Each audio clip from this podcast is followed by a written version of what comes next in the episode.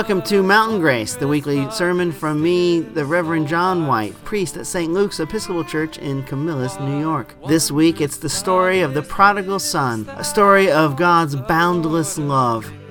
To bear the dreadful curse for my soul, for my soul. To bear the dreadful curse for my soul. To God and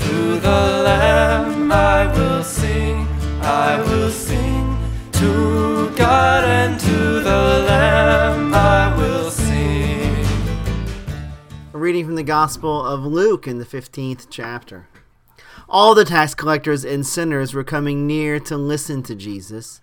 And the Pharisees and the scribes were grumbling and saying, This fellow welcomes sinners and eats with them.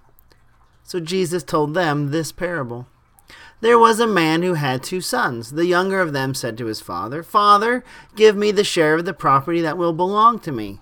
So he divided his property between them. A few days later, the younger son gathered all he had and traveled to a distant country, and there he squandered his property in dissolute living.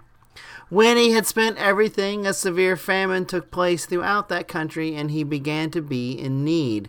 So he went and hired himself out to one of the citizens of that country, who sent him to his fields to feed the pigs. He would gladly have filled himself with the pods that the pigs were eating, and no one gave him anything. But when he came to himself, he said, How many of my father's hired hands have bread enough and to spare? But here I am dying of hunger. I will get up and go to my father, and I will say to him, Father, I have sinned against heaven and before you. I am no longer worthy to be called your son. Treat me like one of your hired hands. So he set off and went to his father. But while he was still far off, his father saw him and was filled with compassion. He ran and put his arms around him and kissed him. Then the son said to him, Father, I have sinned against heaven and before you. I am no longer worthy to be called your son. But the father said to his slaves, Quickly bring out a robe, the best one, and put it on him. Put a ring on his finger and sandals on his feet, and get the fatted calf and kill it, and let us eat and celebrate. For this son of mine was dead and is alive again.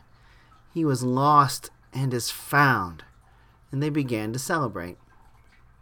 Now his older son was in the field, and when he came and approached the house, he heard music and dancing. He called one of the slaves and asked what was going on. He replied, Your brother has come, and your father has killed the fatted calf, because he has got him back safe and sound. Then he became angry and refused to go in. His father came out and began to plead with him, but he answered his father, Listen, for all these years I have been working like a slave for you, and I have never disobeyed your command. Yet you have never given me even a young goat so that I might celebrate with my friends. But when this son of yours came back, who has devoured your property with prostitutes, you killed the fatted calf for him. Then the father said to him, Son, you are always with me, and all that is mine is yours. But we had to celebrate and rejoice, because this brother of yours was dead and has come to life. He was lost and has been found. The Gospel of the Lord.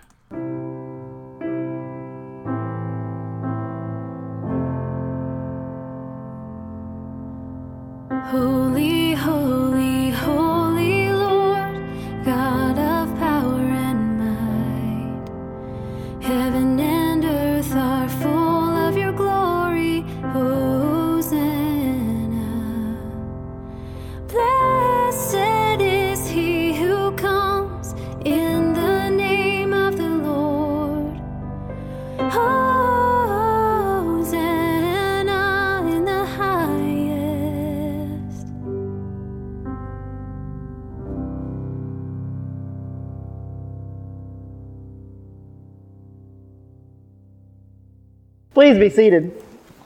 So, in this gospel story today, we have Jesus telling the story of what we usually call the parable of the prodigal son. Uh, some people call it the parable of the loving father.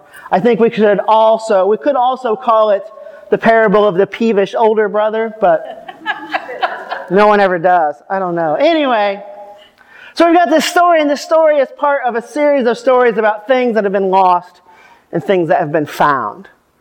And it's important to remember that when Jesus tells us these stories, especially, especially this story today about the prodigal son, he is responding to a specific criticism leveled at him by the Pharisees. And it's important to remember that the Pharisees are really, they're the most respectable people right? They're the people who have, who have done well, the people for whom the system really works, the people who have, have made good choices. They went to the right schools and they got the right kind of jobs. And they've always been very responsible and paid their mortgage on time and are never cheating on their taxes. They're good people. And it's important to remember that, that they're, they are essentially good people and they're very interested in how do they follow God. But they're very obsessed with the rules the law. And they're interested in, and the law primarily talks about how we worship and what we do in temple and how we relate to our neighbors. And the Pharisees are very interested in extending those rules, that law, into every aspect of their life so that they always know how to act, so that they can always make the right choice. That's important to the Pharisees. That's their understanding of what it means to be God's people. But Jesus tells them the story because they're complaining because Jesus isn't like that at all. Jesus does not hang out with the respectable people. He hangs out with the sinners, prostitutes, the tax collectors, all of the bad people. He's in the bad neighborhoods and the places that respectable people don't go. That's where Jesus is. And, and Jesus is claiming at one time to say that he is the Son of God, and yet he's doing all these disrespectable things. And so the Pharisees have a hard time sort of squaring that circle that if Jesus is from God, why is Jesus hanging out with all of the bad people? Shouldn't he be with us, the good and the respectable people? That makes sense, right? And so this story that Jesus tells is meant to help them open their minds to see how they relate. Because the truth is that in the story, the prodigal son sort of represents people for whom things haven't gone well, whether through their own choice or through things that happen to them. But people who aren't respectable and good. And the son, the older son, he's the Pharisees, right? And so the father represents Jesus and, and by association, God. So it's an interesting question. Uh, I had a professor in seminary, uh, Dr. Powell, Dr. Mark Allen Powell. He's written a bunch of books, um, brilliant man. And he said, You know, I have taught in seminaries all over the world because he taught in my seminary in Ohio, but he'd also taught at a seminary in Tanzania, in Africa, East Africa, and in Russia. And he says, You know, when I ask this question, I always get a different answer depending upon what country I'm in. He says, the question is, why is the prodigal son hungry?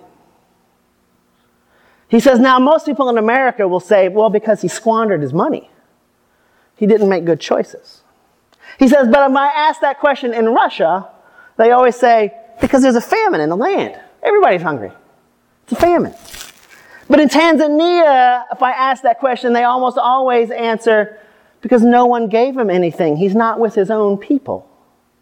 And so the answer to why the prodigal son is in the position he's in is somewhat colored in the way we see it by the culture that we live in, but it also represents all of the ways that things can go wrong. Right? I mean, he made bad choices, sure. But he's also finding himself in dire circumstances that are totally beyond his control, that he's in a place where there's a famine. But at the same time, he's also facing difficulties because he's finding himself isolated from the community in which he feels that he's a part of. He's far away from people who love him and care for him and want to take care of him. He's an outsider.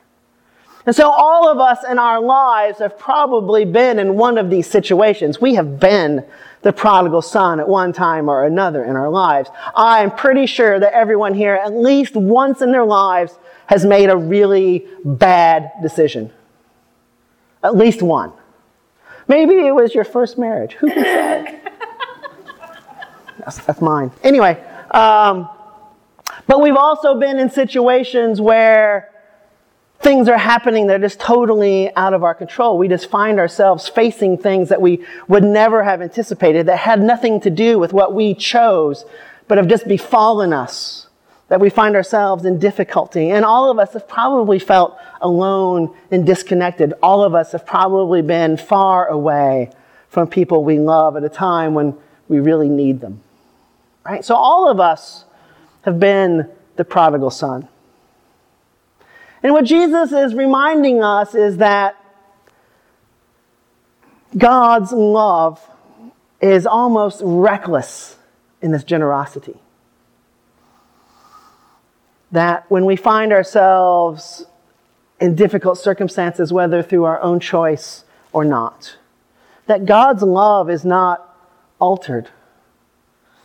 That there's nothing that separates us from the love of God. God's love, God's generosity, the abundance of God's world is always available to us. And that there are no decisions we can make, no circumstances we can find ourselves in, no amount of isolation that can take that away from us.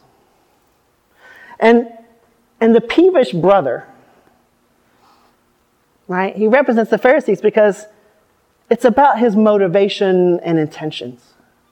That he does the right things, but not because he feels out of his heart a desire to sort of love and, and, and be an icon of God's love in the world, but because they're obsessed with the rules.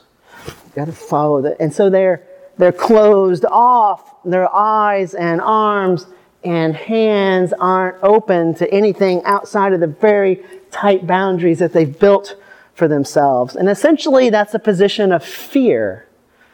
And fear is not of God.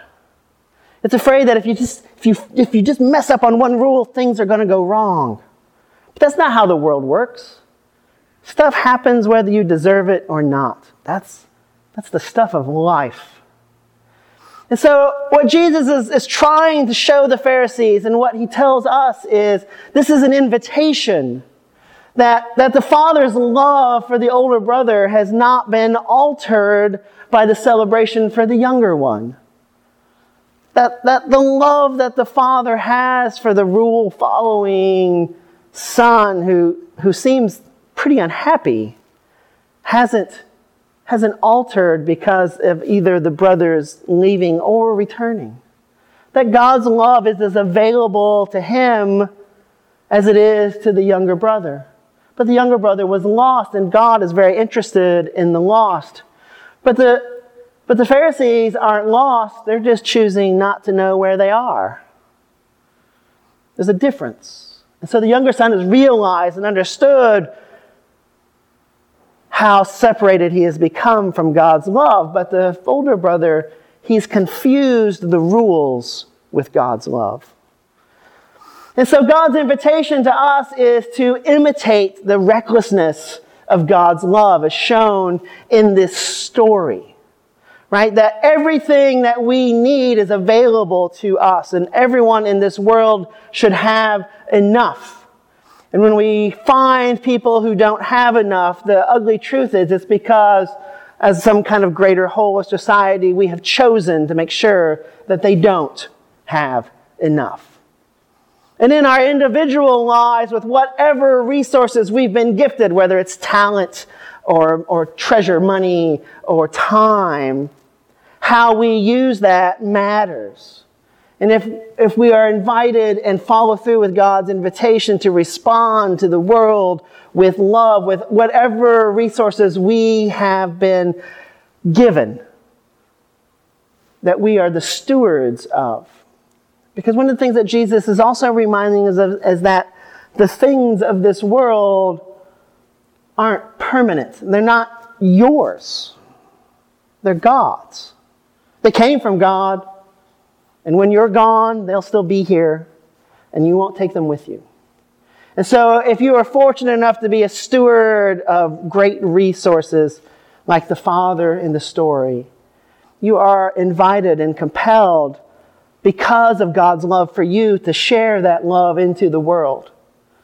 And that when we encounter the lost, our obligation is to shower them with God's love. But God's love isn't some ethereal thing, it's stuff we actually do. That God's love is made manifest in the world through our actions and through our choices, by our willingness to reflect God's love in what we do, to be generous of spirit, generous of heart. Generosity is at the heart of Jesus' message. Because as Luke is telling us constantly in his gospel story, that our intentions matter. And that our invitation is to respond generously out of love and not out of some narrow sense of duty or, or because we're following the rules. Because that closes off our hearts. And to achieve the kingdom of God, we have to open our hearts to true generosity. You know, God's invitation to us is to build this kingdom of God through our actions and choices. God doesn't want us to be respectable people. God wants us to be loving people, generous people, people who, who don't artificially insert barriers between themselves and others to free themselves of any sense of obligation. And following Jesus is a weighty path. It's true, it's not easy. But Jesus also reminds us that any other path you choose will be even more burdensome and more difficult. And that the burden that Jesus offers is so light compared to the burdens of the evils of the world that it will feel like we have no burdens of all. To give of ourselves generously openly, lovingly. That's our call. Amen.